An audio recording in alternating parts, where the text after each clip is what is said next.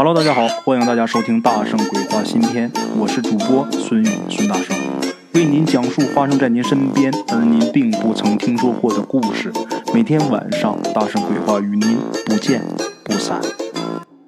野草鲜花遍地愁，龙争虎斗几时休？抬头吴越楚，再看梁唐晋汉周。今儿啊，给大伙儿说段评书吧。这段时间一直给大伙说真人秀啊，今儿啊给大伙换换口味儿。今天大圣啊不给大伙说长篇，给大伙说一个短篇的，这也是近代说书的一个书目，《新聊斋志异》。哎，这挺好的。今儿给大伙啊说其中一个桥段，什么呢？白狐。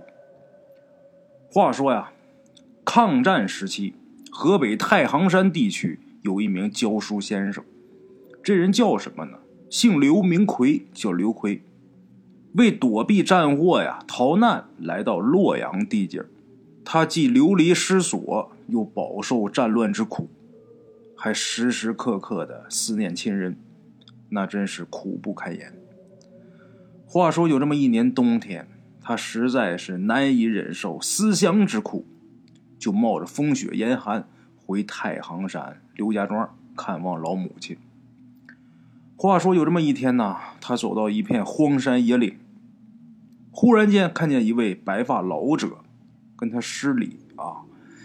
这个老者说呀：“先生，我这有两双绣花鞋，麻烦您呐，帮我带到后山去。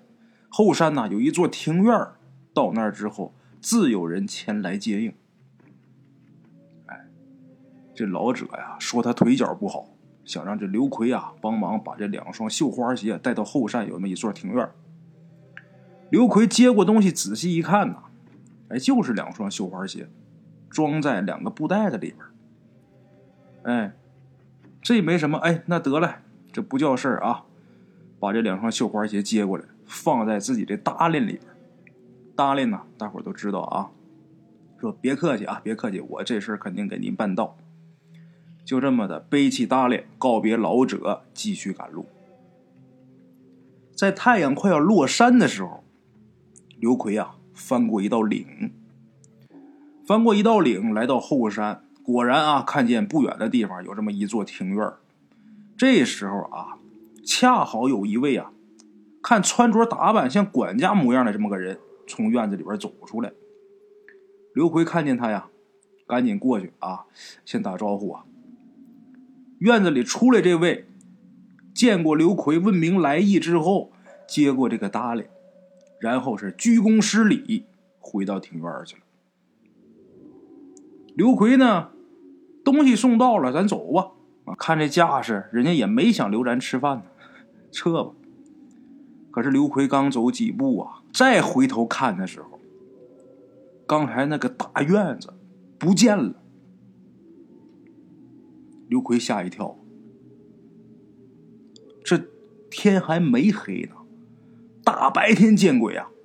那么大一座院子没了，就知道这事儿太不对劲了。我是撞邪了，心里边透明白，还得继续走路啊。害怕归害怕啊，心里边犯嘀咕归犯嘀咕，还得回家呀，接着赶路。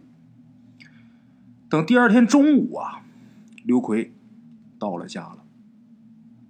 到家之后啊，就看见自己老母亲，这时候是骨瘦如柴、风烛残年，心里边难受啊，抱着老娘啊，娘俩是大哭一场。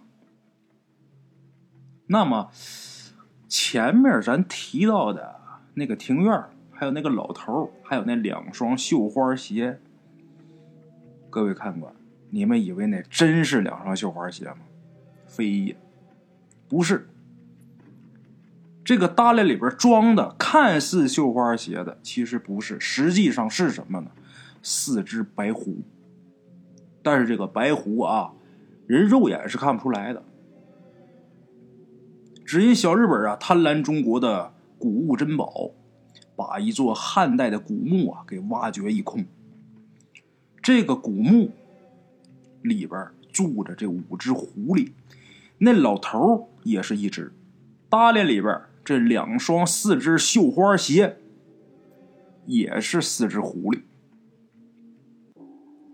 这个古墓被挖开之后，这五只狐狸啊，没去处了。这原来是他们的家园呐，得赶紧改地方，他得找地方栖身呐。最合适的地方就是那座山后边的那个后山上，但是他们可越不过那条沟，就两山之间有条沟，这条沟他们越不过。这五只狐狸啊，其中有一只就那老头他们过去。但是那四只不行，那四只是他徒弟，那四只过不去，怎么办呢？得找一名心地善良的童男子，把这四只狐狸给背过去才行。所以才有前面那一幕。哎，那么咱说起这白狐啊，这白狐啊，狐狸中的佼佼者。这四只绣花鞋，这四只狐狸呀，与众不同。哎都是得道成精的白狐，那这话又是出哪门进哪门呢？早在北宋末年，天下大乱，兵匪一家，民不聊生。洛阳有那么一位德高望重的长者，但是因为他得罪了当地的权贵，被小人暗算，死于非命。他这个魂灵啊，随即被两个恶鬼五花大绑带到阴曹地府。到了阴曹之后，交给阎罗王。阎王爷一见这位老者面善呐，问明他的死因缘由，原来是被人给害的。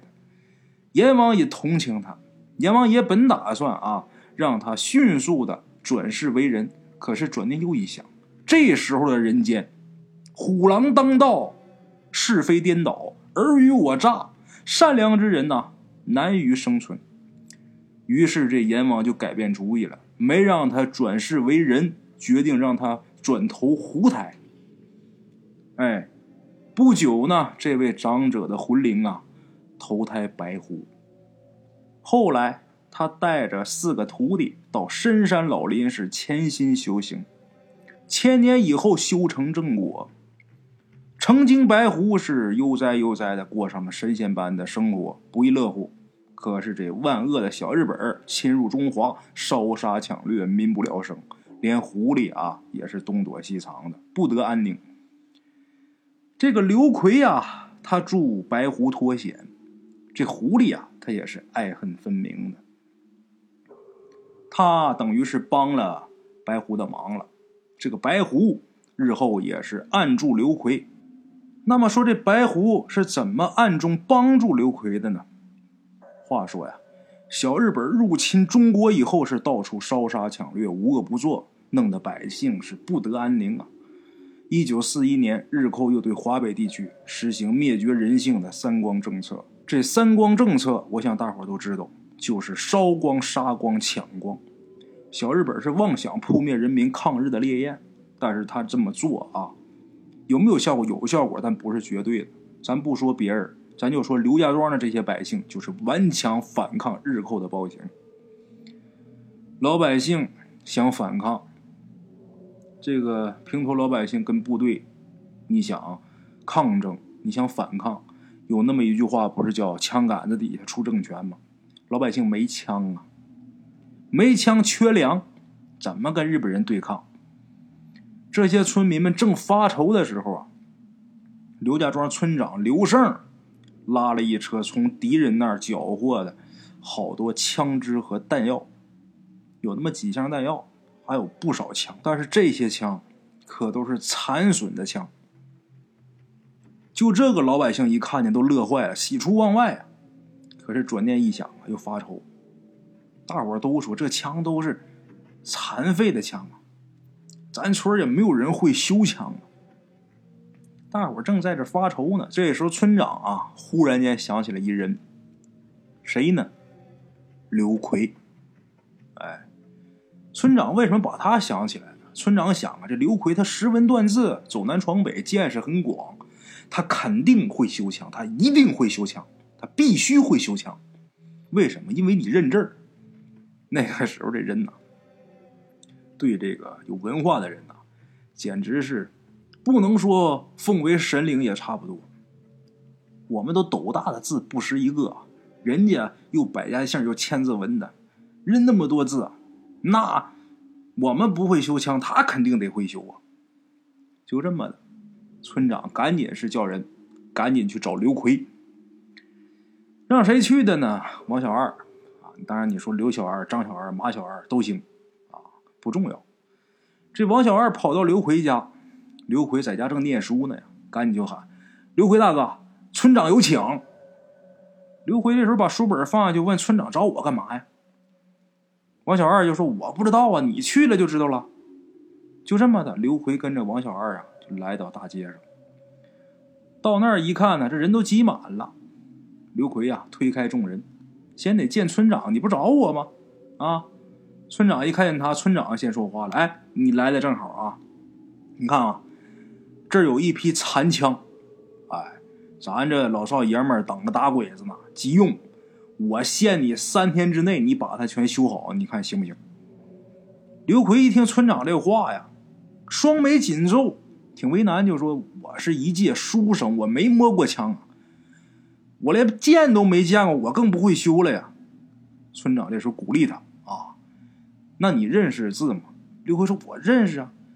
你识文断字，你人又聪明，我看你肯定行。这枪你必须得会修，就交给你了。”就这么的，再加上在场这些群众啊，也都帮着村长说话，就说这修枪的事啊，就非你刘奎莫属。你要是不行，那我们就更不行了。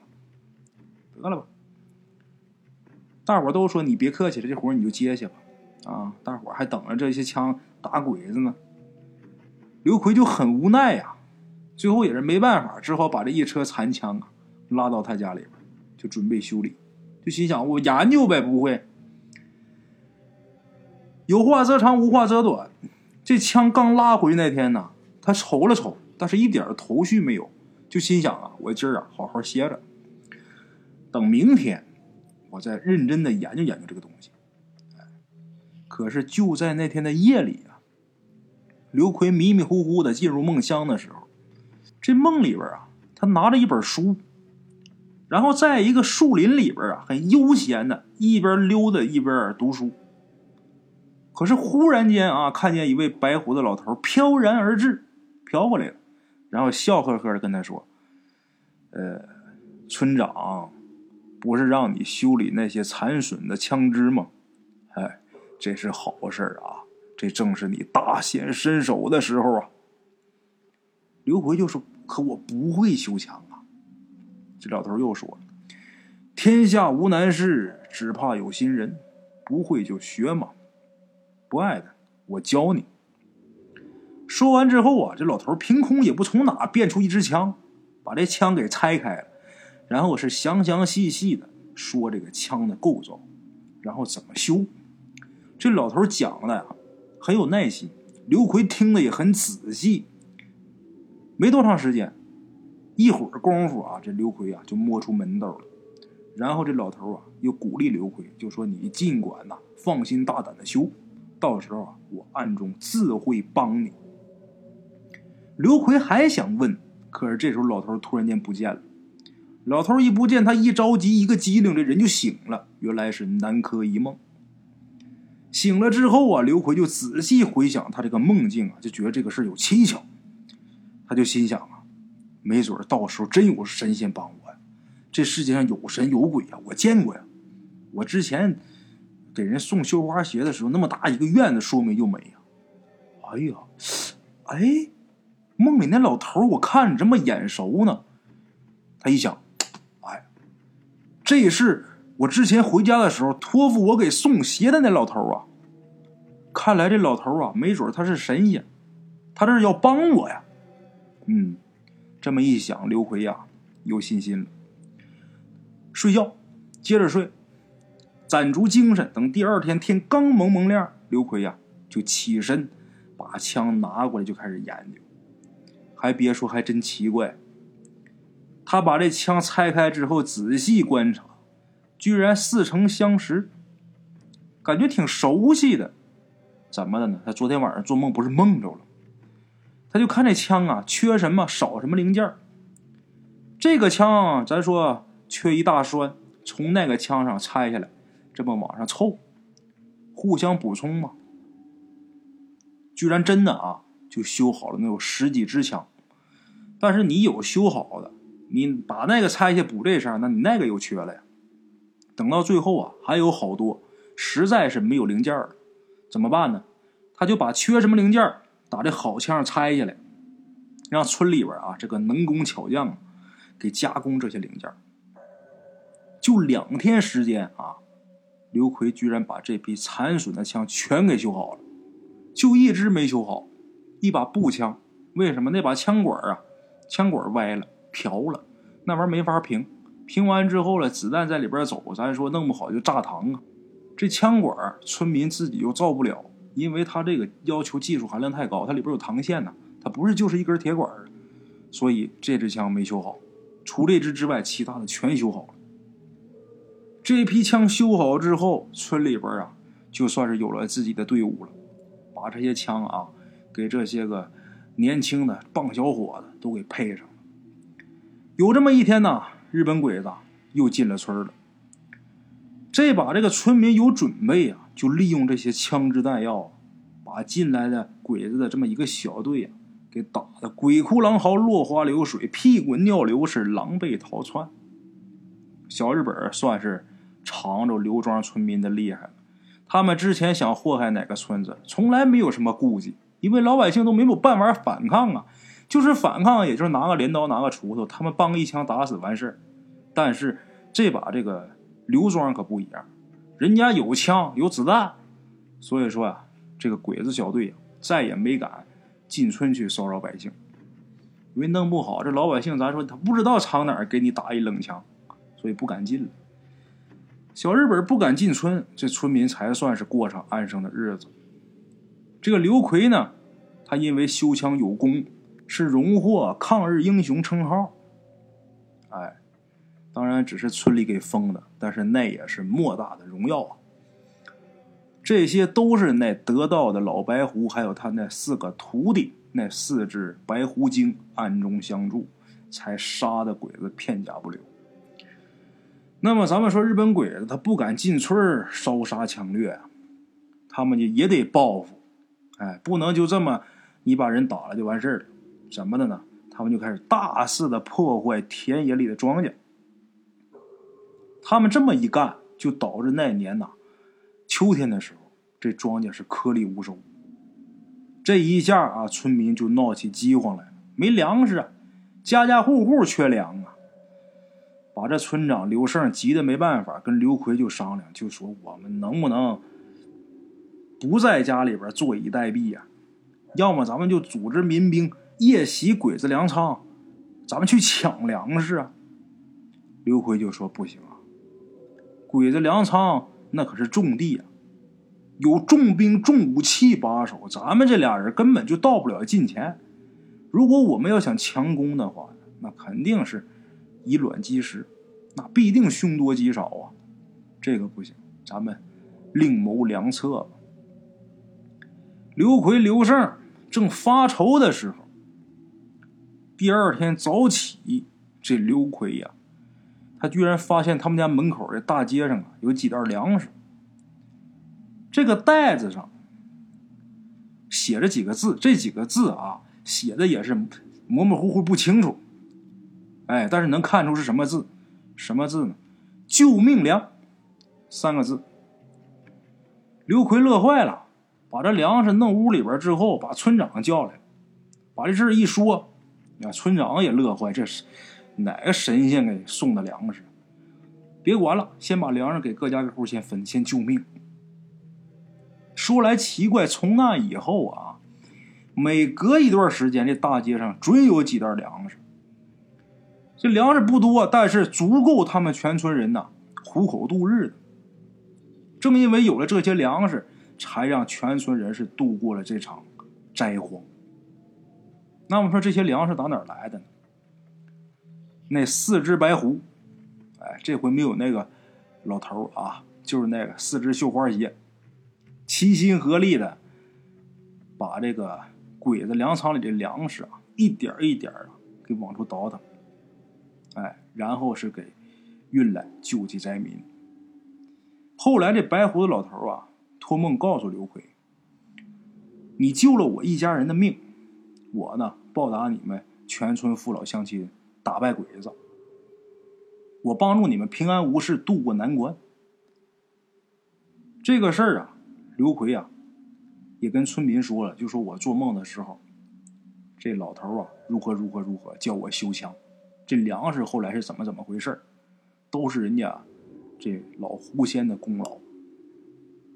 村民们一听刘奎这么一说呀，纷纷是烧香拜狐，哎，感谢狐仙救命之恩。那么说这世间真有这些事儿，反正大圣我是没经历过，反正我从来出门也没有捡过几袋粮食。但是这个事儿啊，在我心里边我是相信的。这正是什么呢？书生助狐逃命，狐仙保民太平。好了，各位老铁们。规规矩矩的呀，给大伙儿说了一段短篇的书啊，每天都是给大伙儿讲真人秀。我冷不丁这么一说呀，大伙可能还有点不太习惯啊。别有什么不习惯，今天呢是例外，特意给大伙换换口味。每天都讲这真人秀啊，听多了也乏味啊。咱明天还是接着讲真人秀。今儿这个时间呢，我看呢也不长，那我呢再给大伙唠叨一真人秀啊。这个故事啊，跟第一个故事比呀，就没第一个故事结局那么圆满了。这不是评书，这是一个真人真事。哎，俗话说呀，孩子不哭啊，不像人家；狗不叫啊，不像村庄。有史以来，这狗是咱们人类最好的朋友。咱们经常能听说呀，这狗啊，它通人性啊，如何如何的。哎。话说呢，改革开放以前，咱们鬼友他们那个村子啊经济是很落后，家家是穷的，有饭吃没有衣裳穿。家家虽然是穷，但是啊，不养别的牲口的有，不养狗的几乎是没有。家家户户都养狗，小土狗。那么狗一多，到了狗下崽儿的那个高峰期呀。咱们鬼友他们那个村上那个街道上，那真是狗多为患呢。不光有小狗，经常也有那个老弱病残的狗啊，在这街上游走，看上去很可怜。因为这些狗呢，跟狗主人是多年相处，狗跟主人有了感情啊，这主人也舍不得把它们杀了，就让他们呢苟延残喘的活着。他们那个村子里边啊，有这么一个人。这人叫赵四儿，不是《乡村爱情》里那赵四儿啊。这赵四儿啊，是一个中年光棍这人是好吃懒做，专门是做杀狗的生意。这人就损到什么地步啊？他为了多出肉，杀狗为了多出肉啊，他不是开刀放血，一放血那狗那分量不就下去了吗？不开刀放血，怎么杀狗？把这狗啊。弄绳给它拴脖子上，然后拿这绳啊，顺着树杈往那边一扔，然后他到那边用力一拉，把这狗给吊起来。一吊起来，狗一勒难受，那肯定得叫啊，肯定得嚎啊。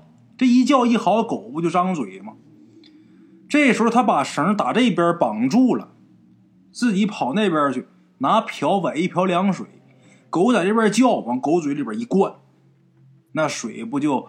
狗一呛不就进狗肺子了吗？把这狗活活呛死，然后趁着这个狗啊身上还有温度的时候，赶紧把这皮给扒下来。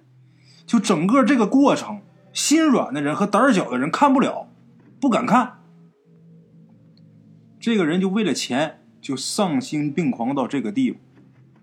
除了这个，他为了追求更大的利润啊，这个造事啊，还大量的收购刚出窝的这个小狗崽儿。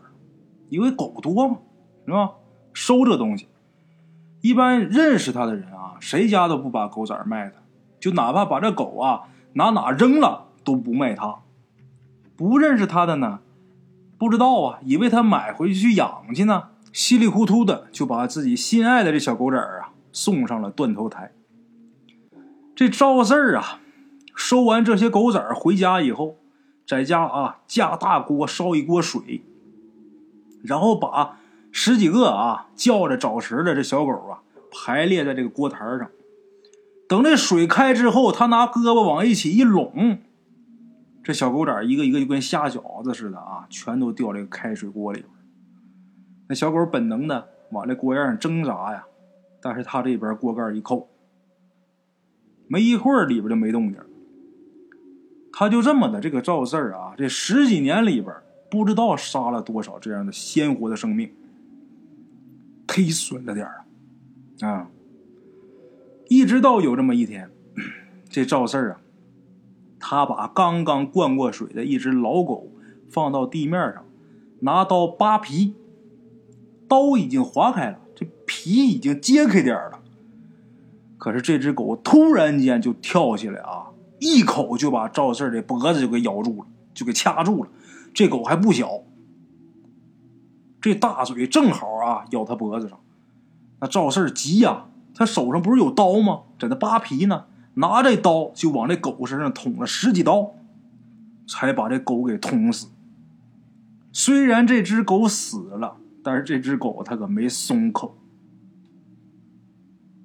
赵四儿的脖子动脉让这狗给咬断了，血流如注，最后赵四跟狗死一起了。别人发现他的时候，赵四手里边还攥着那把刀，这刀还在这狗肚子里边插着呢。这狗就是前面那两颗最尖利的啊，那两颗牙。死死的在赵四的脖子里边嵌着，哎，当时这些村民都纳闷啊，真是见鬼了啊！这狗都让他惯死了，是怎么扒着皮扒一半，这狗还能起来咬人呢？后来就好多人都说，这是赵四儿啊，碰着他杀死的那些狗中啊，有索命的鬼啊，跟他来讨债来了。他做损做太多了，赵四儿死了。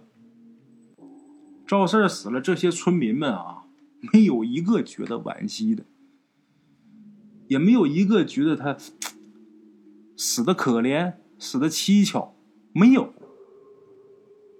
大伙虽然都不说，但是在这些个村民心里边，都认为赵四儿他就该死。他这么死是必然的。为什么？人做的事儿你总要还呐，总得要还呐。有那么一句话叫“多行不义必自毙”。你过分杀生，你肯定得得报应。其实有的时候啊，人也好，动物也好，咱们都要善待。别觉得咱人是这个高等生物啊，就可以肆意的。去剥夺其他那些低等生物的生命，那是不对。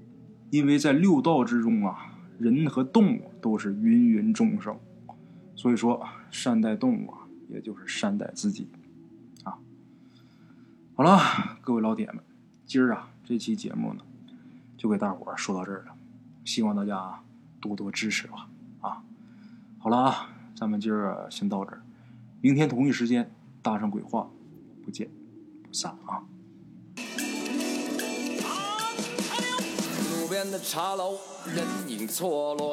用声音细说神鬼妖狐，用音频启迪人生。欢迎收听《大圣鬼话》。Hello，大家好，我是主播孙宇。吃完了饭，然后就回到自己的课室上啊。百度搜索“大圣鬼话”，跟孙宇、孙大圣一起探索另一个世界。那天山女子独守空城，也只是感谢鬼友们，感谢鬼友们，感谢鬼友们一路陪伴。大圣鬼话，见字如面。欲知后事如何，且听我下回分说。